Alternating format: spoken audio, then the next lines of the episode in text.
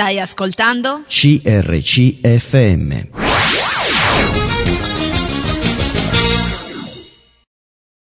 Buona giornata a tutti, grazie di essere all'ascolto del nostro programma. Oggi qua in studio siamo tutte eh, donne, ragazze, se così possiamo dire. Uh, c'è Caterina e Sara che sono qui al mixer, sono uh, le nuove leve, diciamo, qui in studio. E poi ci sono io, sono Elisa e come sapete, e vi ringraziamo di essere ancora una volta all'ascolto. Oggi uh, parleremo di una cosa molto importante e, come, te, come, titolo insomma alla conversazione di oggi abbiamo dato il problema del male e della sofferenza eh, nei confronti di un Dio buono e perfetto.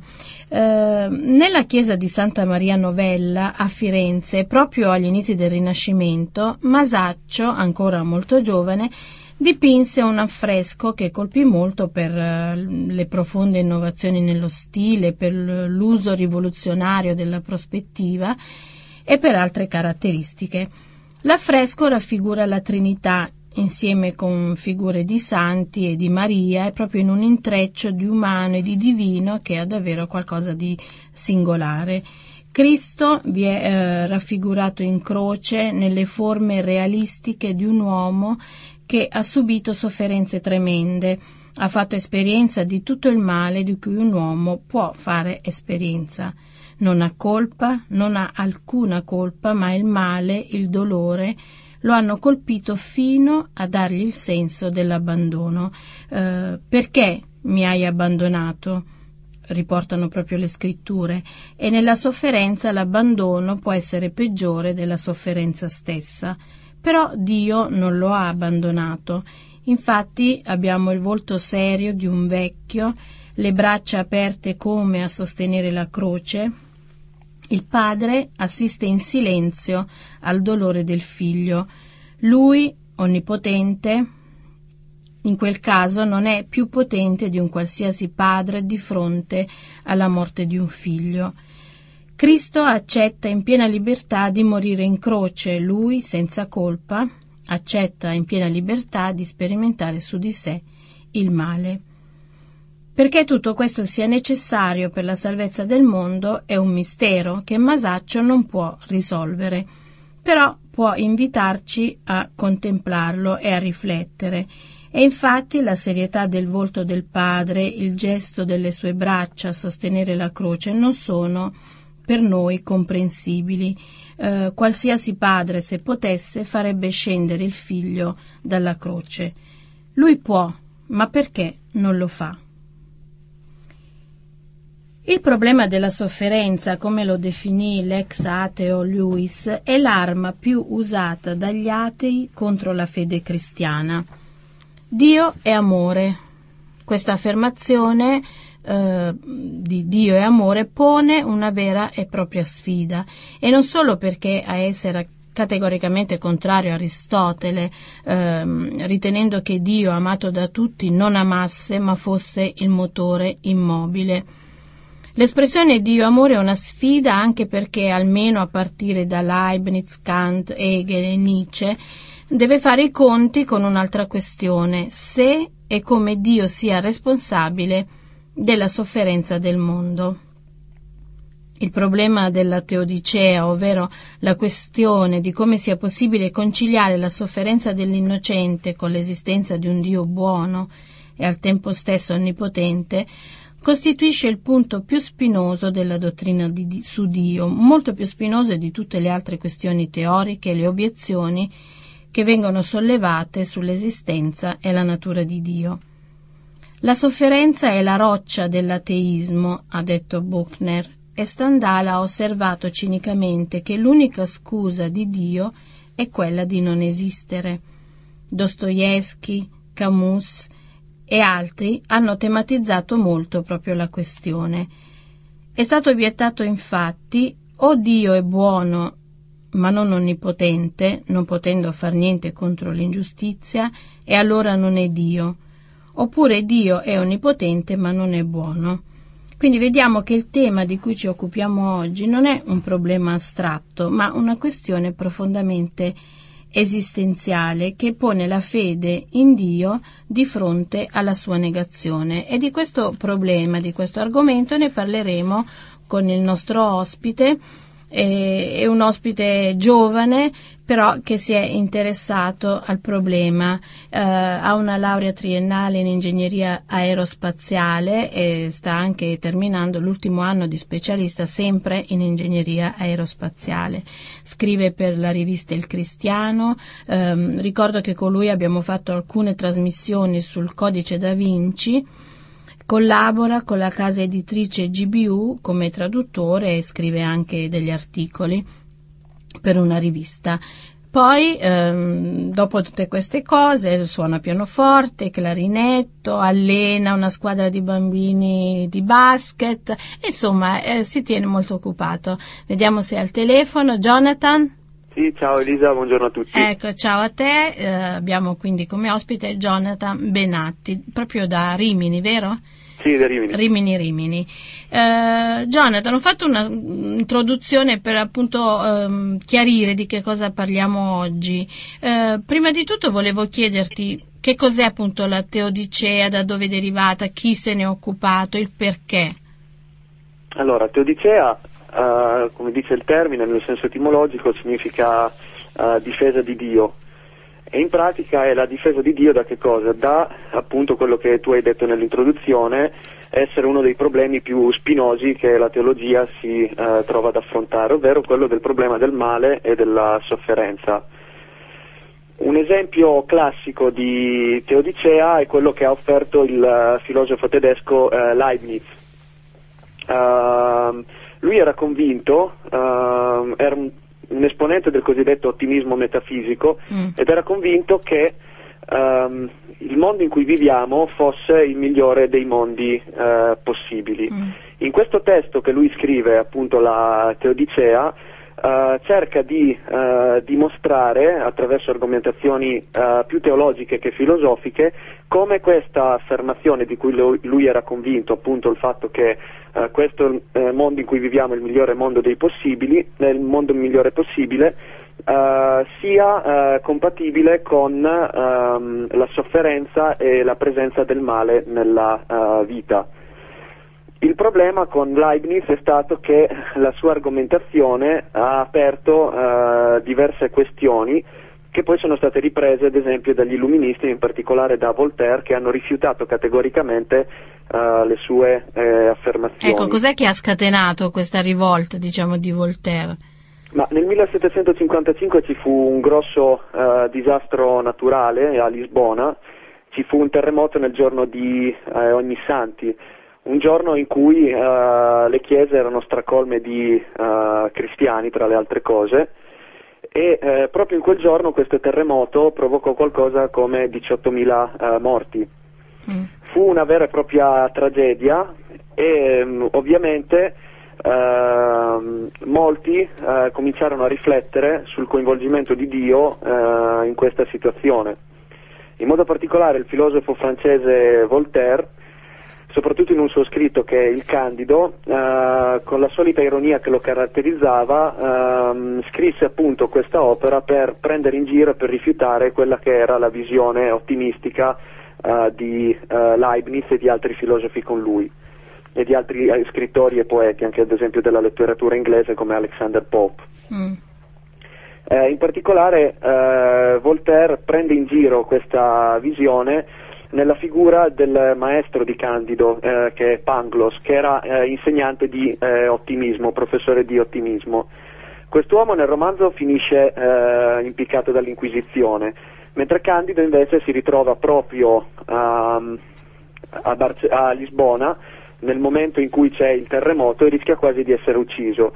Una delle battute finali uh, del romanzo che lascia uh, un interrogativo. Una, mm che lascia appunto una questione eh, aperta e spinosa che, a cui tuttora i teologi e i filosofi eh, cercano di dare risposta è, quanto segue. Se questo è il migliore dei mondi possibili, eh, cosa ne sarebbe degli altri? Mm. Sì, è una domanda quindi sì.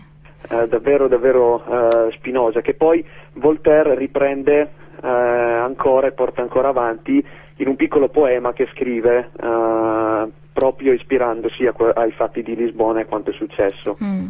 Certo, però insomma il problema della sofferenza, del male, non ha occupato soltanto i filosofi, no? Eh, un po' ci tocca da vicino tutti quanti, ad esempio eh, mi viene in mente ehm, mi vengono in mente proprio le manifestazioni più tragiche del male, eh, da Auschwitz ai campi di concentramento, agli etnocidi e totalitarismi, no? eh, oppure alle malattie che se ne, se ne, scoprono sempre di nuove e di più terribili mm. e anche la, la, famiglia non è esente da, da manifestazioni insomma, di male e di, di sofferenza parlo di so, pedofilia, abusi di vario genere sì. eh, verso i più deboli, la corruzione, insomma chi più ne ha più ne metta. Sì, è vero.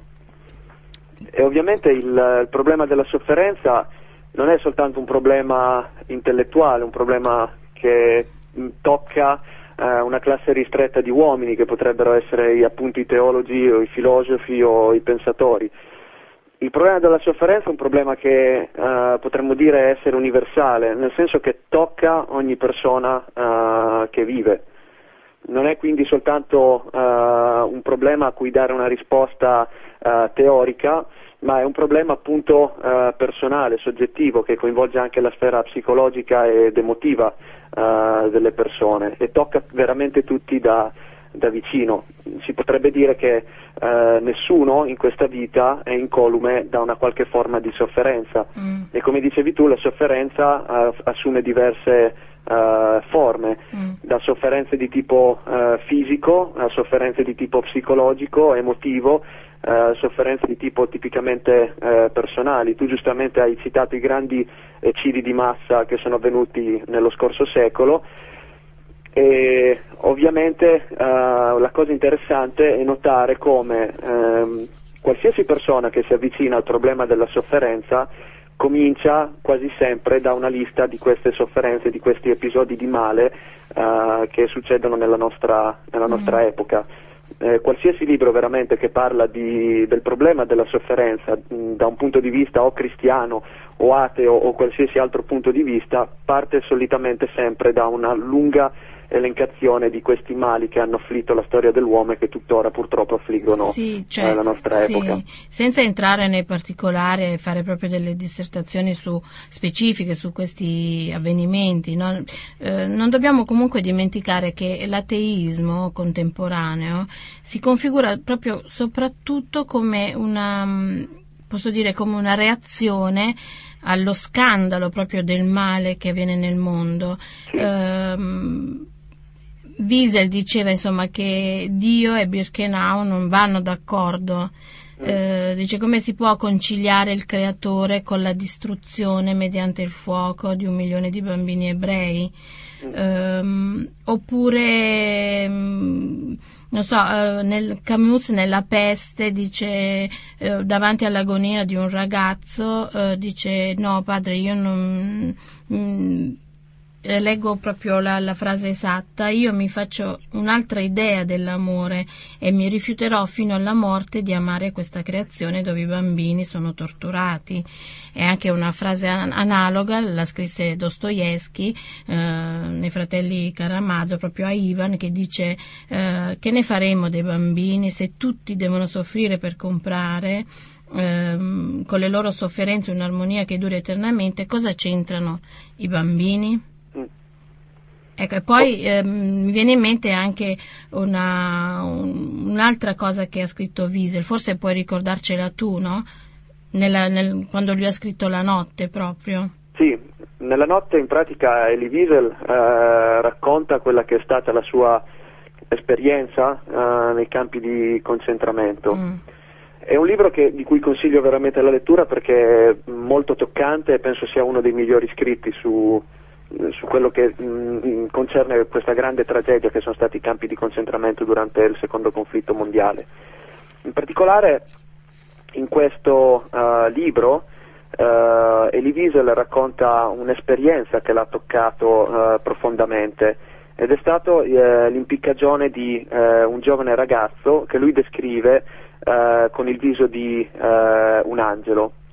E mentre questo ragazzo stava morendo impiccato, Elie Wiesel si ricorda di aver udito qualcuno dietro di lui mormorare dov'è Dio, dov'è Dio? Infatti in quel momento migliaia di prigionieri, eh, cito qua il libro, dice erano obbligati a guardare l'impiccagione del ragazzo, gli ci volle mezz'ora prima di morire mm. e da passargli davanti guardandolo bene in faccia. E appunto eh, Elie Wiesel udì questa voce dietro di lui che diceva dov'è Dio ora? E la cosa commovente, anche toccante, dice che eh, ad un tratto sentì una voce dentro di me che gli rispondeva dov'è? È qui, è appeso qui, su questo patibolo. Mm è impiccato anche Dio, insomma. Di... Sì. Mm. Quindi l'unica risposta um, che per Wiesel all'assenza, all'assenza e al silenzio di Dio, uh, qual, è? qual è stata?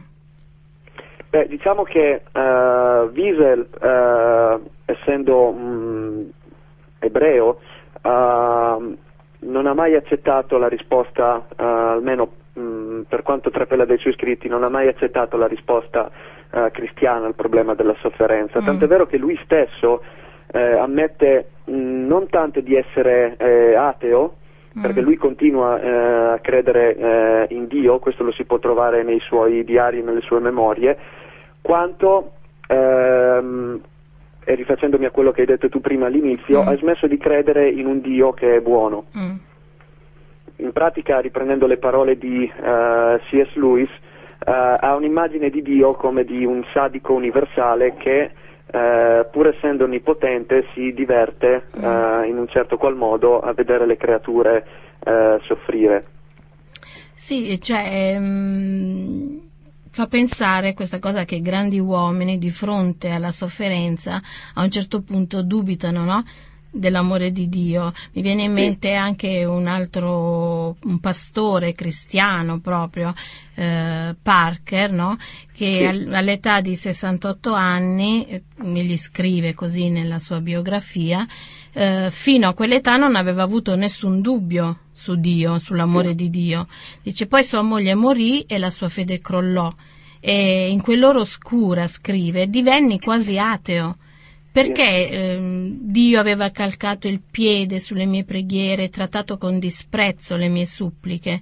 Dice, se avessi veduto un cane in agonia pari alla mia, avrei avuto pietà e dato aiuto a quella bestia muta, ma Dio mi ha sputato addosso e mi ha cacciato via, come se la mia presenza lo offendesse.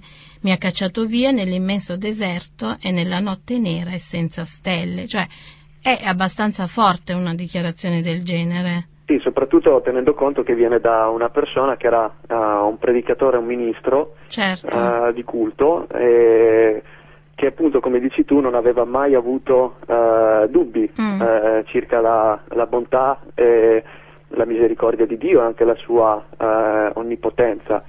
È bello ad esempio anche um, notare come in C.S. Lewis il problema della sofferenza viene affrontato da due punti di vista diversi. Mm. Uh, in italiano sono stati tradotti tra le altre cose questi due libri e consiglio anche di questi la, la lettura. In uno egli affronta il problema della sofferenza da un punto di vista um, piuttosto teologico e filosofico e questo è eh, il libro Il problema della sofferenza. E invece in un altro libro che ehm, in italiano è stato pubblicato sotto il titolo di Diario di un dolore, eh, vediamo come la dimensione del dolore assuma una forma eh, personale ehm, appunto perché eh, C.S. Lewis aveva sperimentato la morte eh, per un cancro, un tumore della sua amata moglie. Mm. Ed è interessante notare come anche C.S. Lewis, che è stato uno dei più grandi apologeti eh, della fede cristiana eh, dello scorso secolo, Uh, sotto la, la, mano pesante della sofferenza abbia sperimentato un, un grosso periodo di scoraggiamento, mm. dubbi, eh, grandi quesiti e domande. Sì, insomma, è la domanda che ci facciamo anche noi quando ci succede qualcosa, diciamo, perché? Perché proprio a me?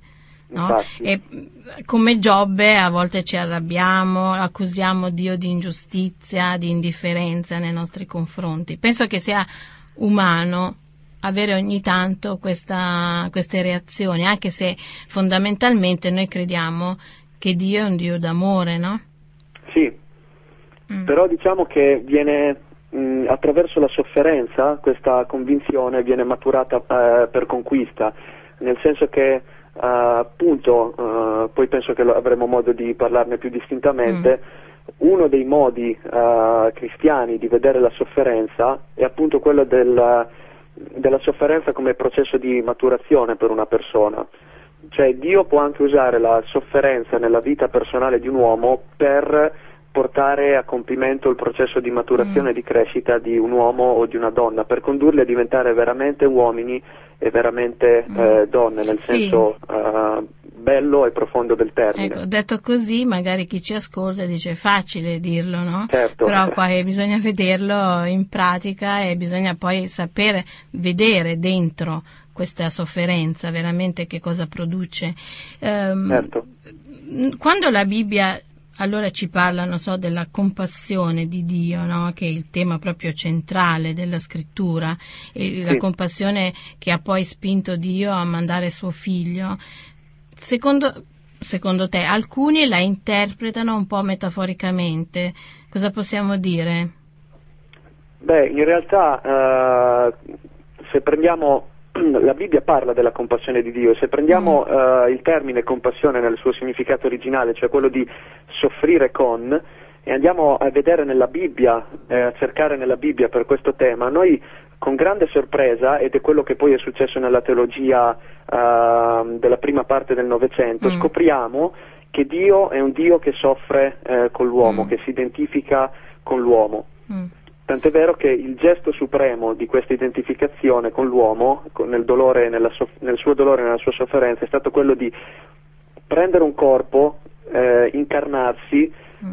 camminare per eh, circa 33 anni eh, nel, per le strade di questo mondo, soffrire, patire, essere perseguitato e poi morire su una croce. Mm. Però diciamo che uh, è bene anche precisare so- che Dio non è soltanto un Dio che soffre, perché mh, mm, facciamo un esempio pratico, se io avessi un grave male non mi servirebbe qualcuno a fianco soltanto che mi compatisce e mi dice ti comprendo, anche mm. se questo mh, mm, da un certo punto di vista psicologico e emotivo potrebbe essere un incoraggiamento, ma io quello che desidererei è qualcuno che abbia una cura per il mio male, qualcuno mm. che risolva questo problema. Certo. Allora, ecco che la croce non soltanto diventa uh, il modo cui, in cui Dio si identifica uh, in modo profondo e completo con l'uomo morendo sulla croce, ma diventa anche il mezzo di vittoria sulla, mm. sulla sofferenza e sul male, perché attraverso la risurrezione la, la, uh, sul problema della sofferenza e sul problema del male viene gettata una nuova luce, che è quella della speranza, mm. la speranza della vita eterna, la speranza che Dio eh, redime questo mondo, redimerà questo mondo e porterà avanti il suo piano. Ok, riprenderemo questo argomento subito dopo il brano che andrà adesso in onda. Mm, tra qualche minuto siamo, siamo di nuovo qui. A più tardi. Stai ascoltando? CRCFM.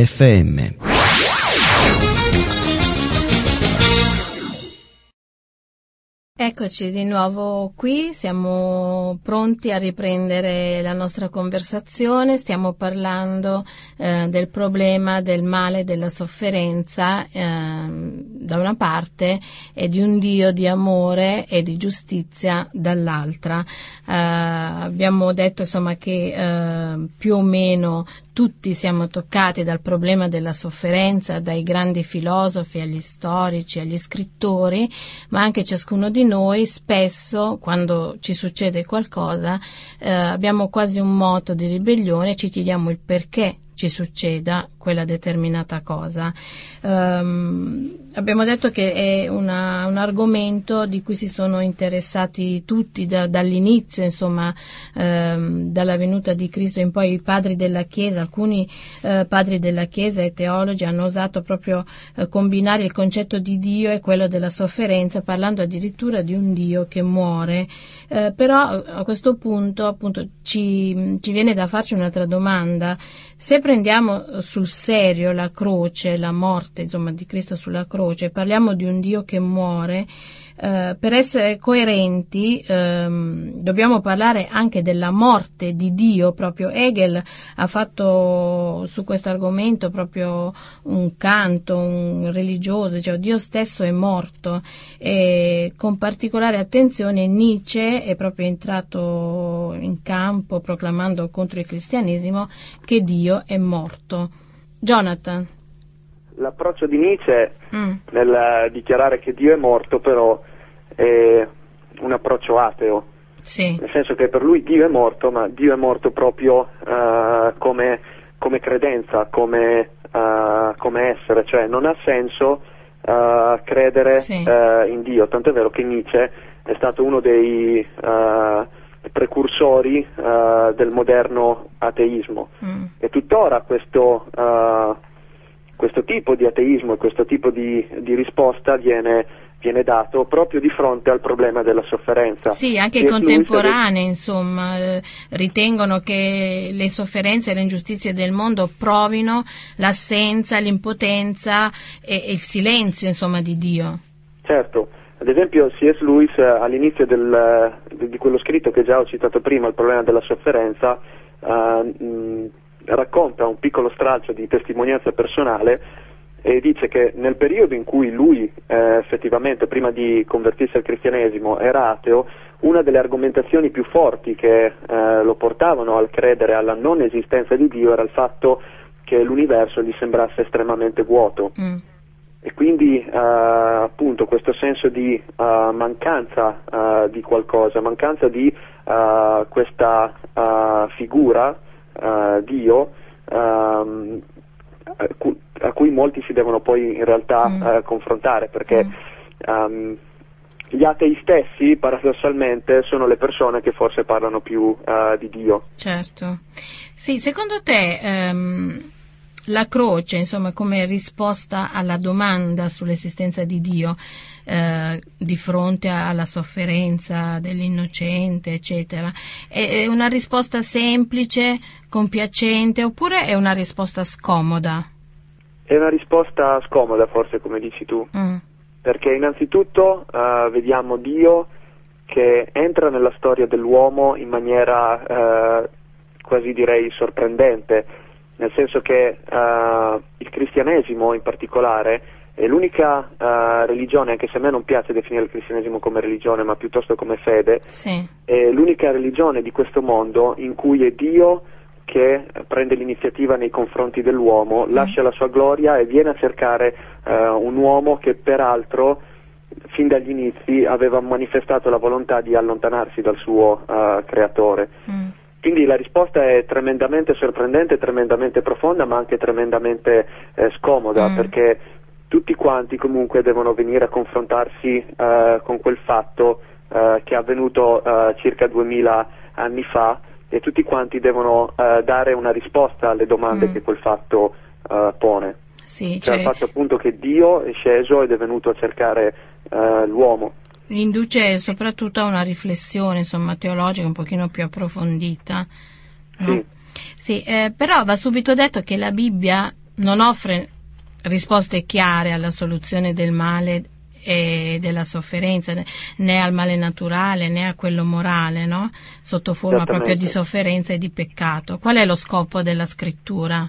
Beh, possiamo dire questo, che mh, benché mh, pressoché in ogni pagina si può trovare un riferimento al fatto che nel mondo c'è uh, la presenza del male, della sofferenza, Uh, la Bibbia non ha uno scopo principalmente uh, filosofico e così credo che anche noi cristiani nel, nell'affrontare uh, il discorso della sofferenza e del male nel mondo dovremmo essere caratterizzati da, da veramente tanta umiltà perché sono questioni che mh, superano quella che è la nostra comprensione a livello mm. mh, intendo teologico anche filosofico mm. e pertanto lo, lo scopo della scrittura appunto non è quello di darci tanto delle risposte dal punto di vista intellettuale quanto uno scopo più pratico.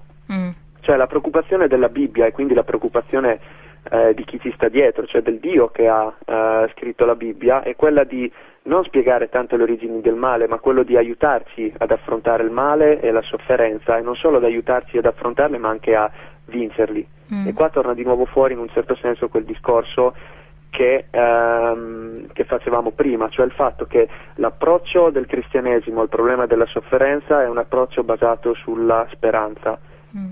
è un approccio basato anche sull'affrontare la sofferenza, non mm. è una fuga dal mondo, come ad esempio potrebbe essere l'approccio delle filosofie panteistiche, tra cui anche il buddismo, sì. ma è un approccio appunto di ehm, affrontare eh, a petto alto diciamo, la sofferenza, ehm, assaporarla e viverla anche, e non solo questo, ma vincerla attraverso mm. appunto la speranza che la croce ha dato, la nuova, diciamo, Uh, molti teologi parlano appunto di, soprattutto Moltmann che ha esaminato il tema, parla della croce come di una speranza escatologica che permette di vincere la sofferenza. Mm, mm. Eh, possiamo dire che la sofferenza, secondo la Bibbia, è um, l'intrusione di qualcosa di estraneo al mondo buono che Dio ha creato? Certamente lo possiamo, lo possiamo dire. Um, ad esempio chi ha esplorato molto bene questo... Uh, questo tipo di uh, argomentazione è John Stott, um, in un capitolo molto bello da, tratto dal libro La croce di Cristo, lui appunto dice che uh, secondo la Bibbia, uh, lui sta offrendo, in questo capitolo offre diverse prospettive bibliche sul, sulla sofferenza e lui tra le altre cose appunto come dicevi tu dice che la sofferenza è l'intrusione di qualcosa di estraneo al buon mondo di Dio ed esso non avrà posto nel suo nuovo universo. Allora vediamo appunto che uh, di nuovo c'è questo, uh, questo, richiamo al fatto che Dio sta portando avanti un piano di redenzione in un mondo uh, caduto, caduto, pecc- caduto soprattutto a causa del peccato, questa è la visione biblica, e um, sta portando avanti questo piano di redenzione che è attuato in Cristo storicamente e sta portando, secondo quello che dice la Bibbia, il mondo verso questo punto della storia che è la nuova creazione, cioè quando eh, egli ristabilirà quell'ordine eh, che lui aveva concepito inizialmente, cioè dell'uomo e di Dio che possono vivere in comunione completa e nella piena eh, gioia e nella piena pace. Un ordine che, secondo quanto ci racconta la Genesi, è stato introdotto primariamente dalla nostra testardaggine come esseri umani di voler vivere a parte dal nostro creatore. Mm. Sì, ehm, oppure la Bibbia ci presenta insomma, la sofferenza come causata dal peccato.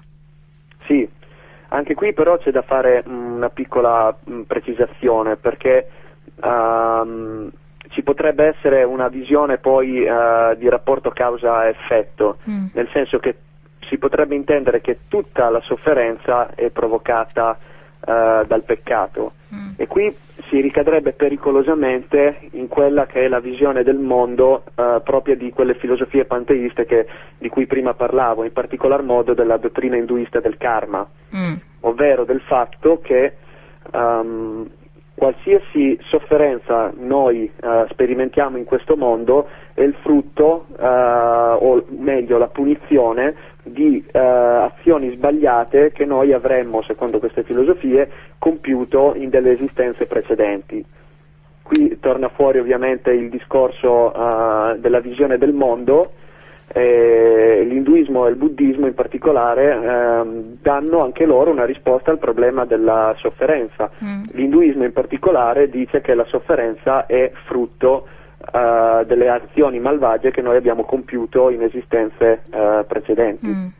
laddove invece il buddismo dice che la sofferenza è causata invece dal desiderio e pertanto, ad esempio nel buddismo, eh, il cammino verso la liberazione dalla sofferenza è quello di negare ogni forma di resistenza, di sofferenza, scusate. E, ed è qua la differenza sostanziale, ad esempio, che intercorre tra la risposta di queste filosofie panteiste e la risposta cristiana. Il buddismo in particolare si caratterizza come una sorta di fuga dal mondo, fuga dalla realtà per eh, giungere al nirvana, all'annientamento di sé, dove non c'è più eh, dolore e sofferenza perché non ci sono più eh, desideri. Invece il cristianesimo ha una risposta molto più profonda perché non si configura come una fuga dalla realtà, quanto si configura come un accettare la realtà per quello che è è un uh, vincere la sofferenza attraverso la forza che Dio stesso uh, fornisce, forza che viene fornita soprattutto uh, ripensando alla croce, cioè al fatto che Dio è morto e risorto e ha aperto per quelli che si identificano con Lui un sentiero di speranza mm. verso la guarigione e verso la pace. Sì, diciamo che c'è un certo pessimismo insomma, che serpeggia non soltanto appunto come abbiamo detto tra eh, i grandi, no, grandi pensatori, ma anche proprio eh, tra, tra, la gente, eh, un pessimismo che tende proprio a ritenere che il negativo è l'essenza della realtà No, il pessimismo risale un pochino uh, al XIX secolo, non so, penso a Schopenhauer, penso sì. a Schelling, per i quali la stessa natura di Dio è, uh, nella stessa natura di Dio è presente un lato oscuro. A proposito di Buddha, no, come tu dicevi, sì. uh, lui diceva che la nascita è dolore, la vecchiaia è dolore, la malattia è dolore, la morte è dolore. Uh, l'unione con ciò che odiamo è dolore e, sì. anche la separazione da ciò che amiamo è dolore, no? Sì, questa fa parte delle eh, quattro verità nobili del buddismo, cioè sì. quelle quattro verità che eh, il Buddha eh, avrebbe scoperto e una appunto di queste quattro verità è il fatto che l'esistenza eh, per sua configurazione, per sua definizione è dolore. Ed è interessante anche vedere come ad esempio un filosofo come Schopenhauer, mm. um, un filosofo, come dicevi tu, uh, pessimista nel senso filosofico sì. uh, del termine, uh, abbia avuto contatti proprio con la filosofia orientale. Um, lui è stato proprio uno dei primi filosofi ad attingere a quelle che erano le credenze e le eh, dottrine delle, di queste filosofie eh, panteiste, in particolare del buddismo, che proprio nel periodo in cui lui viveva avevano cominciato a essere eh, in un certo senso importate da, dall'estremo oriente. Mm. E come dicevi tu giustamente, Schopenhauer parla di un lato oscuro in Dio, lui addirittura arriva a parlare di un principio cieco che sta dietro alla, alla realtà che lui chiama uh, come volontà sì. e questa volontà è una volontà uh, cattiva, è una volontà che uh, desidera non il bene degli uomini ma il male degli uomini mm. e l'unico modo che l'uomo ha di vincere questa, questo principio che è l'azione dietro la realtà è quello in un certo senso di combattere contro questa volontà e poi anche quello di intraprendere, eh, questo lo si può ritrovare nella filosofia di Schopenhauer, un complesso principio di eh, eh ascesi, di ascetismo. Sì, sì no, però il pessimismo no, giunge persino a relativizzare il male, ad abbandonare insomma, la percezione umana del male, a ridurre l'impegno etico nei suoi confronti. Sì, ad esempio mh, io credo, con rispetto parlando, che una filosofia come ehm, il buddismo, queste filosofie panteiste, ehm, si configurino in un certo senso come una sorta di, uh, di fuga dalla, dalla realtà. Mm. Solitamente preoccup- mm, una persona che aderisce al, a questo tipo di filosofie è più preoccupato di se stesso, sì. è più preoccupato di uh, comportarsi bene al fine di non uh, pagare in una vita successiva uh, quelle che sono le, eh, le, le, regole imposte dal, dal, karma, comunque da questa ruota della vita che continua a girare. Invece la grande, diciamo, la grande differenza che intercorre tra questo modo di vedere il mondo, cioè questo modo pessimista, e quello eh, cristiano è appunto il fatto che il cristianesimo poi si configura invece come eh, una fede attiva che a fronte della sofferenza eh, aiuta. Mm. Io qua avrei ad esempio una, eh, una bellissima citazione, mm. Eh, se mi permetti eh, la leggo. Sì riguardante un fatto mh, mm, che ha, ha toccato, uh, ci ha toccato mh, mm, da un punto di vista forse eh, emotivo a noi che vivevamo lontani, ma ha toccato personalmente tante eh, persone, mi riferisco allo tsunami del 2004. Sì. E proprio Philip Yancey, che è uno scrittore, un autore cristiano americano, racconta di aver visto in televisione eh, un'intervista fatta a tre rappresentanti di tre delle grandi religioni del mondo, eh, a cui venivano chieste i loro, loro, punti di vista sulla tragedia. Uno era un buddista, uno un islamico e uno un cristiano. A, a, questa domanda, cioè al fatto cosa ne pensa lei di questa uh, tragedia, qual è il suo punto di vista, il buddista ha risposto che egli non credeva in un Dio personale e vedeva questo disastro naturale come un, un'inevitabile parte del fatto, benché lui e altri, fossero, altri buddisti fossero lì ad estendere il loro aiuto alle persone. Invece Uh, il microfono poi è passato a, all'islamico e l'islamico aveva una diciamo, mh, visione un pochino più uh, precisa di quanto stava accadendo e ha risposto che lui probabilmente vedeva lo tsunami come una punizione o un avvertimento uh, ai musulmani dell'area da parte di Dio che non stavano prendendo la loro religione eh, seriamente. Il commentatore a quel punto aveva eh, ricordato ai, agli ascoltatori che molte delle vittime erano state o buddisti o islamici. E poi, dopo aver intervistato queste due persone, egli eh, dà il suo microfono, eh, pone il microfono davanti a un cristiano che era rappresent- il rappresentante di un'associazione internazionale di aiuti.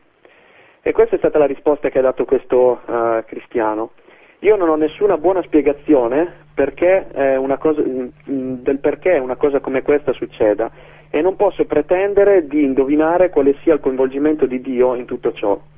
Noi siamo qui, cioè appunto nelle aree colpite, eh, su questa terra perché noi seguiamo un uomo che ha definito l'amore eh, raccontando la storia di un buon samaritano che eh, raggiunge e aiuta una persona che era il suo eh, opponente religioso ed etnico Gesù, continua uh, questo cristiano, ha mostrato lo stesso amore e noi crediamo che seguendo Gesù stiamo facendo il volere di Dio sulla terra. Mm. Certo. Mi piace molto questo tipo di risposta, eh, mi ha toccato veramente tanto perché eh, fa parte della visione mh, profonda del cristianesimo il fatto che eh, nel mezzo della sofferenza uh, il cristiano risponda uh, in maniera pratica, estendendo mm. uh, il suo amore, non estendendo un amore generico, un amore eh, egoistico, ma lo stesso amore che Gesù ha mostrato morendo sulla croce per gli uomini. Mm. Sì, questo Filippo Yancey dà una risposta no, a chi chiedeva ma perché Dio non dà prova di se stesso in modo evidente, in modo che le persone debbano, possano credere in Lui. E lui stesso afferma che Dio ha dato la libertà di credere in lui oppure no, insomma mette in ballo il libero arbitrio. Eh, un brano del suo libro dice la mia fede soffre anche per la troppa libertà, per le troppe tentazioni a cui non credere. A volte mm. vorrei che Dio mi travolgesse per sconfiggere i dubbi con le certezze, per darmi così eh, delle prove definitive della sua esistenza e del suo interesse. Questi sono degli stralci appunto di quello che lui dice. Magari ehm, approfondiremo quello che lui ha scritto. Purtroppo, Jonathan, abbiamo finito il nostro tempo per, questa, per oggi. Sì. Eh, magari so che non abbiamo eh, proprio sviscerato il problema in tutte le sue, le sue parti, ma eh, ci riserviamo di fare un'altra trasmissione su questo argomento. Eh, sei d'accordo? Eh, concludo con delle parole che ha scritto eh, Hans Kung no? nel suo libro Essere cristiani. Eh, mi piaceva questa frase che diceva l'amore di Dio non ci protegge da ogni sofferenza, ci protegge però in ogni sofferenza, in ogni esperienza di male e di morte. Sì. Sei d'accordo? Sì, è una frase eh, molto profonda e, e molto bella. Mm. Mm, io potrei citare ad esempio Dante che dice che il, l'amore è un signore dal terribile aspetto. Uh, mm. Essere amati da Dio significa anche che mh, mm, appunto uh, cose uh, forse anche spiacevoli ci possano succedere, ma che allo stesso tempo ci formano, ci, Uh, ci fanno maturare, ci fanno, uh, ci fanno crescere e possiamo okay. avere la certezza, come ricorda appunto uh, Hans Kung, che in tutte queste cose noi non smettiamo di essere amati mm. e di essere aiutati. Mm. Bene, eh, io ti ringrazio, ti saluto per oggi, ci risentiremo presto e saluto anche tutti i nostri ascoltatori e una risentirci alla prossima settimana.